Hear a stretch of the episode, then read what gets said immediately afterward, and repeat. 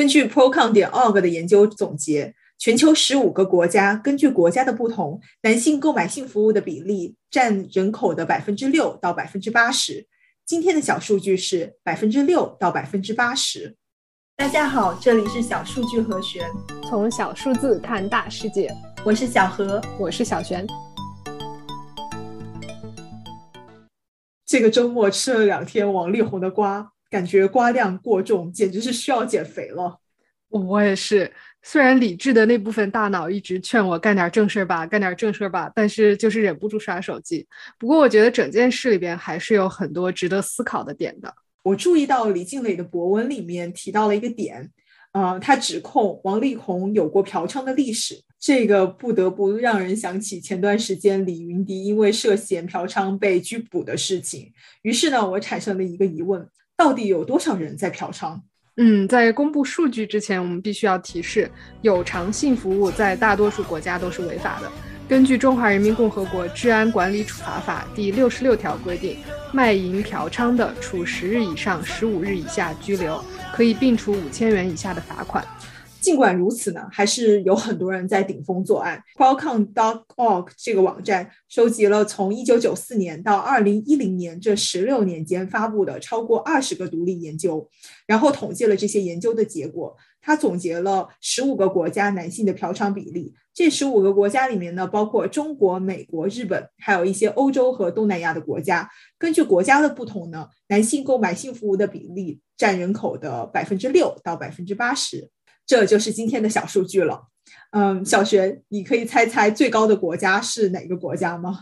嗯，直觉告诉我应该是东南亚国家吧，感觉那边情色行业很发达的样子。嗯，没错，前两名都是东南亚的国家，第一名呢是柬埔寨，第二名是泰国。在这两个国家里面，嫖娼的比例呢分别是百分之八十和百分之七十五。这些调查里面也提到，在柬埔寨和泰国。男性基本上把嫖娼当成一种娱乐文化，他们会带兄弟和商业伙伴一起去购买性服务。另外呢，柬埔寨男性还有强烈的处女情节，这也直接造成了大量未成年女性被迫卷卷入这个行业。我现在有一点想知道中国的数据了。根据人民大学性社会学研究所一五年的研究，中国男性呢有过嫖娼经历的比例呢是百分之十三点六，并且这个研究是从零零年开始的，用同样的方法做了四次的随机调查。如果看这四次的结果，就会发现男性性交易的比例从零零年第一次调查中的六点三，呃，逐渐升高到了一五年的百分之十三点六。嗯，现在呢，我又有了一个新的问题。到底是什么样的男性在嫖娼？嗯，年龄层上的趋势是青壮年更有可能嫖娼。根据这份研究，三十六岁以后，中国男性嫖娼的比例就开始持续性的减少，到五十岁以后就更少了。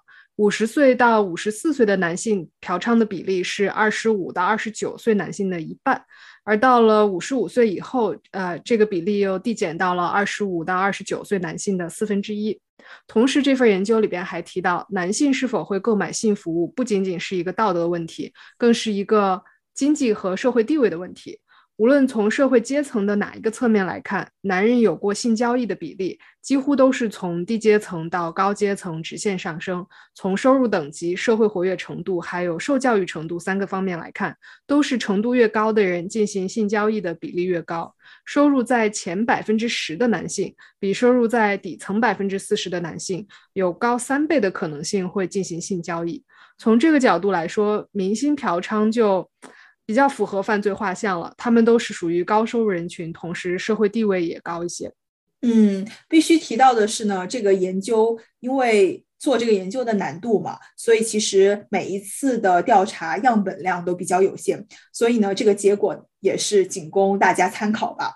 呃，不过如果我们看看欧美其他的国家，他对他们自己国家内部的研究，就会发现，貌似购买性服务的人并没有什么统计上的显著特征，他们就是普通人。但是美国全国意见研究中心的研究里面就提到。呃，美国大概有百分之十四的男性至少购买过一次性服务。如果分析其中的性服务常客，则会发现他们中相当一部分呢是年薪超过十二万美金的高收入人群，拥有研究生以上的学历，同时呢对性没有什么羞耻感。他们中很多人都觉得。应该在美国把嫖娼合法化。呃，同时呢，他们觉得性工作者应该是在享受他们的工作。那现在有一个千古问题了：男性为什么要买性服务呢？这个原因在学术界里边，呃，是众说纷纭。根据科学美国人的总结，大概有以下几个原因：第一，就是本能和冲动，人愿意为自己喜欢的事情花钱，显然这件事情就是他们喜欢的。不过，难道所有购买性服务的人都是单身，都没有办法从一般的普通浪漫关系里边获得性吗？对于有些人来说，他们可能确实是啊，有羞于和自己的伴侣交流的癖好，以及无法满足的欲望。第二点呢，可能是有一点儿旧风尘的这种自恋情绪，或者是想要寻求某种浪漫关系。这部分嫖客可能是觉得自己和性工作者之间存在真情实感。根据自由德国大学的研究，这类型的回头客当中，超过百分之六十会和同一名性工作者发生超过五十次的交易。那为什么他们不直接找女朋友呢？研究人员表示，真正的恋爱关系是复杂、有责任，而且充满风险的。这部分男性可能只是想要得到无条件的亲密、稳定和关怀。呃，第三点大概就是物化女性吧，也是上面所有点的基础。呃，性不是一种亲密关系的表现。呃，在这个地方呢，它仅仅是一种商品，就像前面提到的柬埔寨和泰国的状况，他们认为进行性交易就如同去餐厅吃饭一样，是一种最简单的商品交易行为。嗯，说了男性，我们也来聊一聊什么样的女性会成为性工作者。英国利兹大学在二零一五年做过一个大规模的调查，结果显示，英国有超过百分之七十的性工作者曾经在教育、医疗、慈善机构等呃组织工作，他们当中有超过三分之一的人拥有大学本科及以上的学历。当然，由于在英国以个人为单位的卖淫和嫖娼是合法的，所以这个数据对于全面禁止卖淫嫖娼的国家，可能借鉴意义没有那么大。不过这份研究里面还是总结出了几个很有意义的结论。首先呢，经济负担是迫使女性卖淫的一个非常重要的诱因。很多人呢，他们并不是不想工作，而是他们曾经从事的所谓正经的工作，收入不足以支持他们的生活。其次呢，还有百分之十四的受访者认为。作为性工作者，他们遭遇了各种各样的压迫、剥削，还有强奸。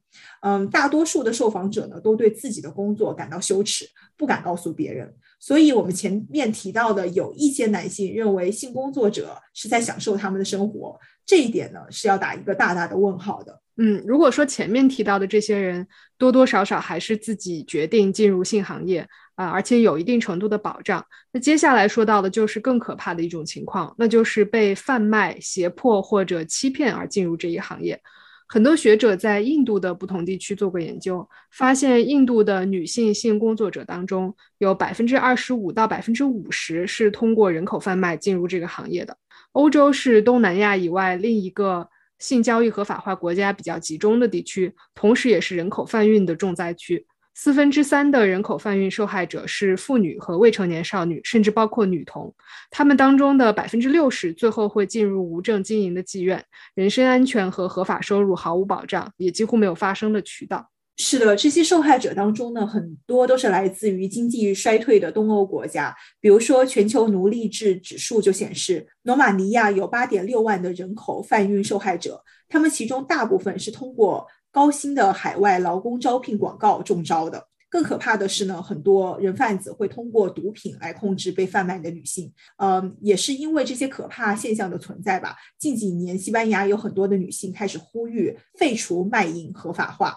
呃，西班牙的首相桑切斯的竞选宣言里面呢，也提到要将性产业非法化。西班牙呢，大概是九五年的时候恢复性交易合法化的，之后呢，性产业就蓬勃发展，需求旺盛，呃，因而遭受贩卖、被迫卖淫的女性数量也越来越多。这可以说是鲜明的证明了哪里有买卖，哪里就有伤害了。嗯，看了这些数据之后，我觉得还挺矛盾的。之前每一次娱乐圈有吸毒的新闻。网络舆论基本上都是一致的义愤填膺，但是在嫖娼这件事情上，舆论基本上都是一半批评一半调侃，甚至有时候调侃还多过批评。尤其是在吴亦凡的事情出来以后，大家还会说嫖娼的男明星简直是一股清流。虽然可能在他们的这个圈子里边，嫖娼是你情我愿，但是我不知道这样的舆论风向是好还是坏。